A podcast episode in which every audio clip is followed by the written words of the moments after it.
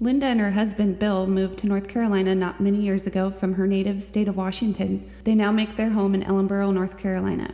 Bill is a native of North Carolina, and when he retired, it seemed like a good idea to move his bride of 42 years back home. They have three daughters, one son, 13 grandchildren, and one great grandchild. Linda was a secretary for several years and then a concierge for a day spa. She loves to travel and is now just enjoying the country life. Let's give her a warm welcome.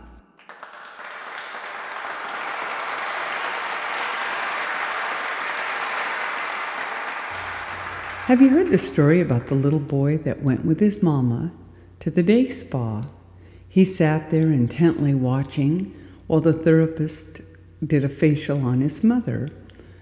Everything was fine until he couldn't stand it any longer and he asked, Mama, what's the lady doing? His mama said, Well, she's making mommy beautiful. Well, when the therapist began to remove the cream from his mother's face, the little boy panicked and he said, Mama, what's wrong? Is the lady giving up? well, you'll be happy to know that the day spa that I'm going to take you to, there are no distractions, no cell phones, no TVs, no laptops, and no little children.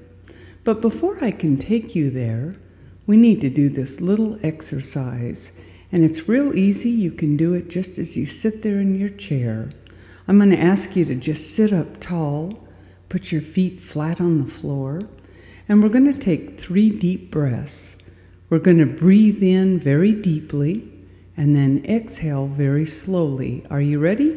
Let's close our eyes. Here we go. One, two,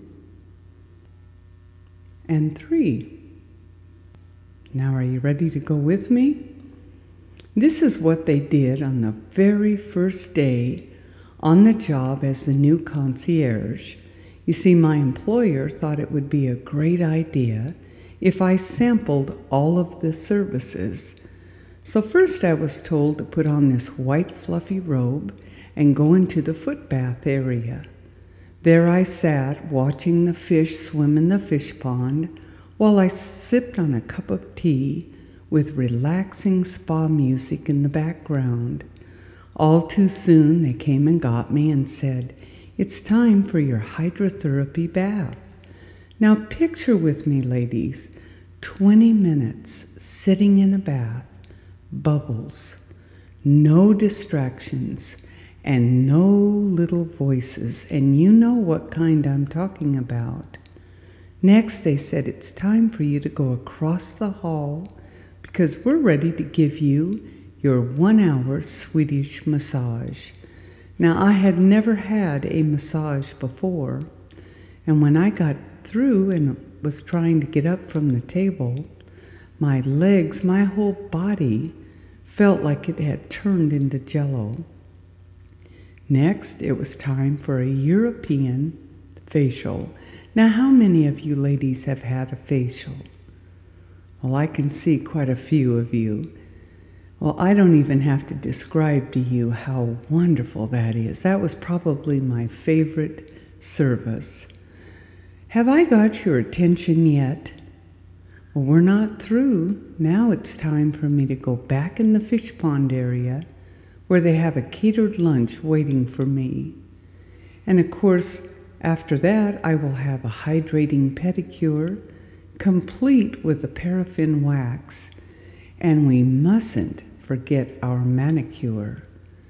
This whole day spa package came to a screeching halt when I looked up in the mirror and wondered how in the world was I going to crawl out of that spa, not be seen, and drive my car home with my hair sticking straight up, full of oil and water. Now, there was one thing even more disappointing in, than the way I left that spa, and that was having to return to reality. Do you know what I found out? You can't live in the day spa. Had I been able to have lived in the day spa, I would have missed out on all of life's adventures. You know, some of those adventures are positive and some of them are not so much. But I thought that I had to be there for everyone and everything. I thought I had to be in charge of everything our children were in, char- in charge of and still maintain a household. Now, I want to give you an example of how that was going for me. One day, my husband came to me and said, Lynn, I feel sorry for other men. I thought that was a strange thing for him to say, but then he went on to say, they go in their sock drawer, pull out a pair of socks, and put them on. He said, Now, me, I go in the sock drawer and see if there are any socks. If not, the search begins. He said, I start off in the dryer and I see if there are any socks there. If not, he said, I go through the laundry baskets and I look through there until I find two that match or are semi close. Then I put them on. He said, Now that's exciting. Well, I ask you, how is it going for me? I would say not so well. As I asked you in the beginning if I could have lived in that day spa, think of all the things I would have missed out on.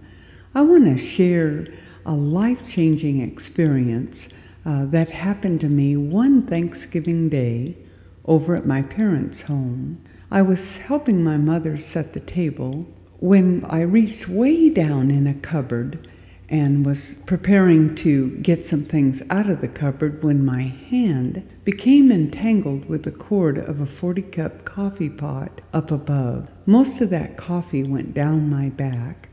I was rushed off to the hospital where I spent two weeks. Now, I can assure you that that was not a day spa experience. Today, if you were to see my back, you can't even tell anything ever happened.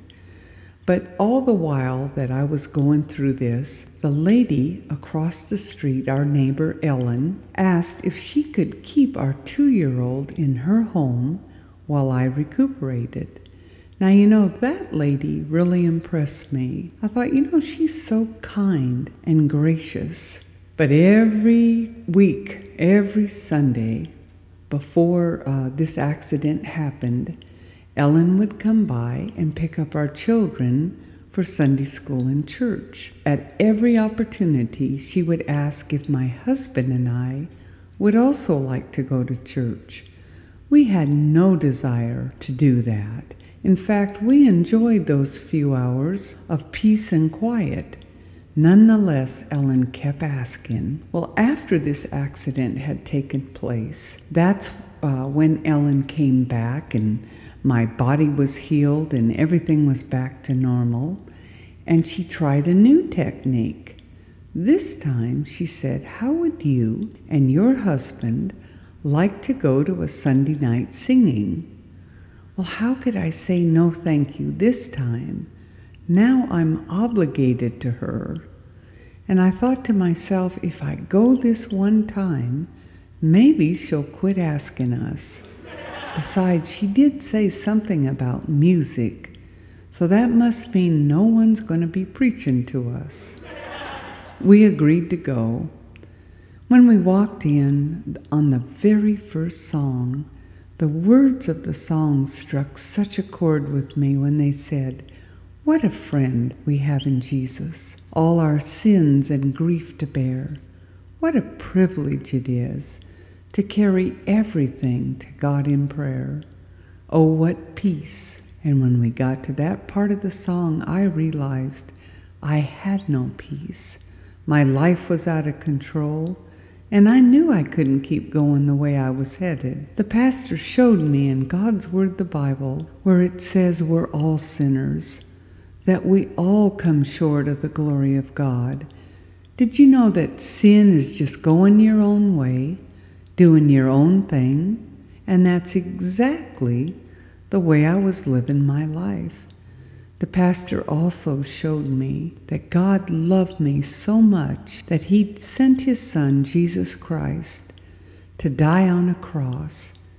He was then buried, and on that third day, he arose.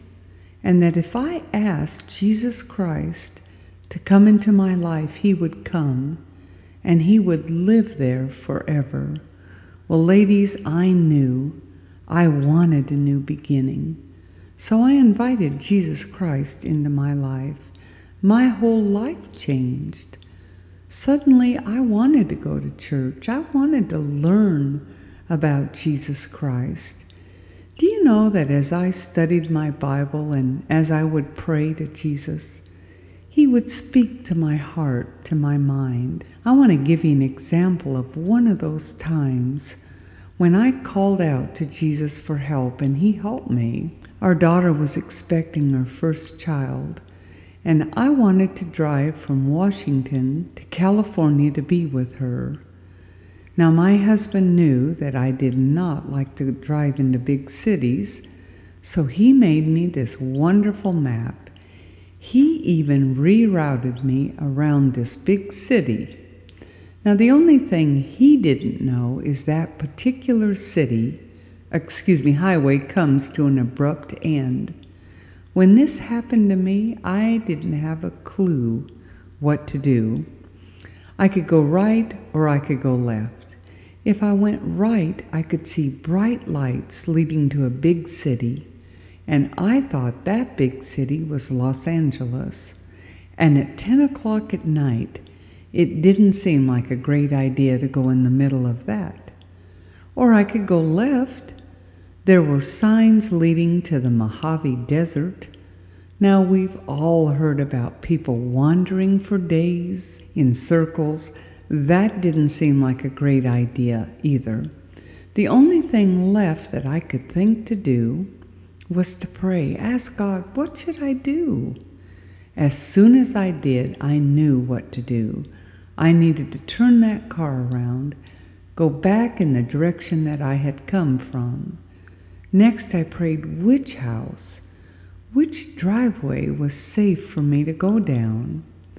I got to this one particular driveway, and it was very evident that that's where I was supposed to turn. So I did, and when I got to the end, a young man came out of his garage. I explained to him that I was lost, and he said, Well, come on inside. My dad will give you directions. So I followed him through this dark garage. He stepped inside of his home and invited me inside. Well, I could look past him and see three gentlemen sitting on a couch. I mumbled to myself, Lord, are you sure about this? At that very moment, his mother came around the door. He explained to her that I was lost, and she said, Well, come on inside, honey. She said, Let me introduce you to my husband. Now, listen carefully, because this is the way God answers prayers. She said, This is Pastor Brown, Brother James, Brother John, and this is our son Peter. Isn't it great when we let God do the leading and the guiding? Let me give you one other example. The children were all playing on the shore of the river when I got the brilliant idea to swim across the river. I had grown up on a lake, and at a very early age, we had to learn to be good and strong swimmers. Some of us had even taken up life saving courses, but until this day, I had only swam in nice little lakes and swimming pools. Well, as I started across the river, you know what happened. The river was dragging me downstream. And no matter how hard or how fast I swam, I knew I couldn't keep that up. I panicked. I lost control. I called out to my husband on the shore Bill, Bill, I can't swim. Don't you even care? Now listen to me, I'm drowning, and the drama in my voice. He laughed and he said, Linda, put your feet down. Well, as soon as I did, I realized the water was only up to my waist. But I learned a valuable lesson that day, and that is just put your feet down. Let God guide and control your life. Ladies, as I said when we started out, uh, there are positive things that happen in our life, and there are things that are not. And I want to tell you about one of those things that happened not too many years ago. Our son, who was 33 years old, passed away. You know, when this happened, it was devastating. And you know, when things happen to us, uh, ladies especially, we all gather around and we try to comfort and encourage one another. But you know, as good as we are at that, it's not the same kind of peace that God can give. He gives a peace that, that the world can't give. Uh, I brought something along with me. It's a picture, it's a stained glass picture of Mount St. Helens. And this is something that our son did when he, he was in high school. And you know, when I found that piece of his artwork, it brought back such a flood of wonderful memories.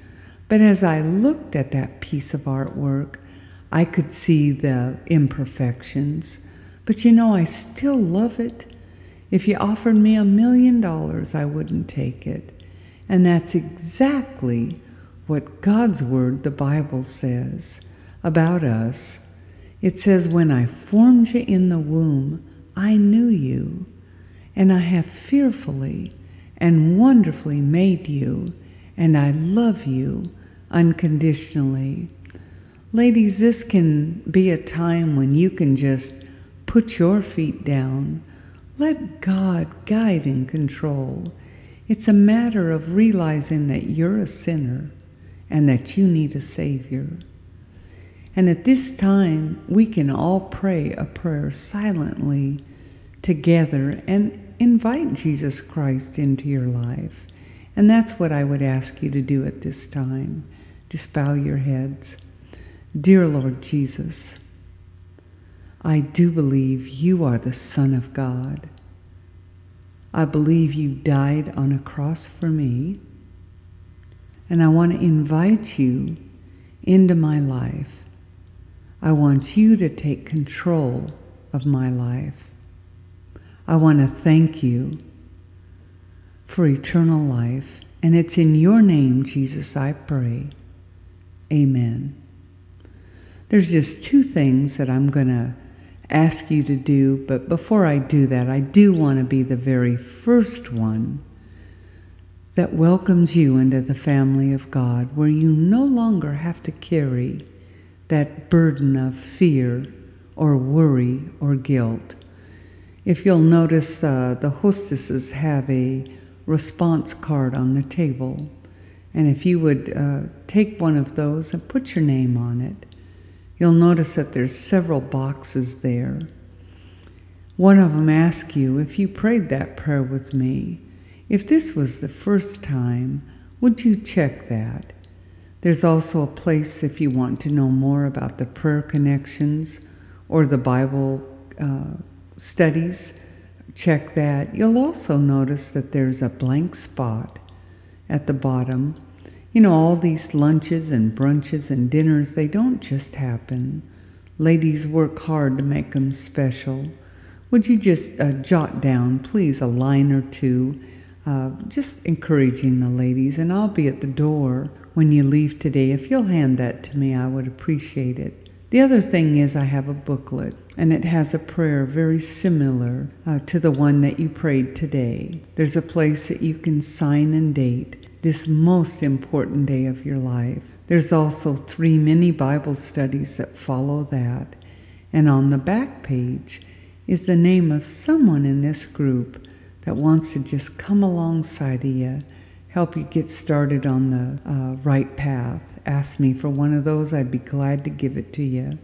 It's been a great day, and I thank you for inviting me, and I hope to see you again someday. Thank you.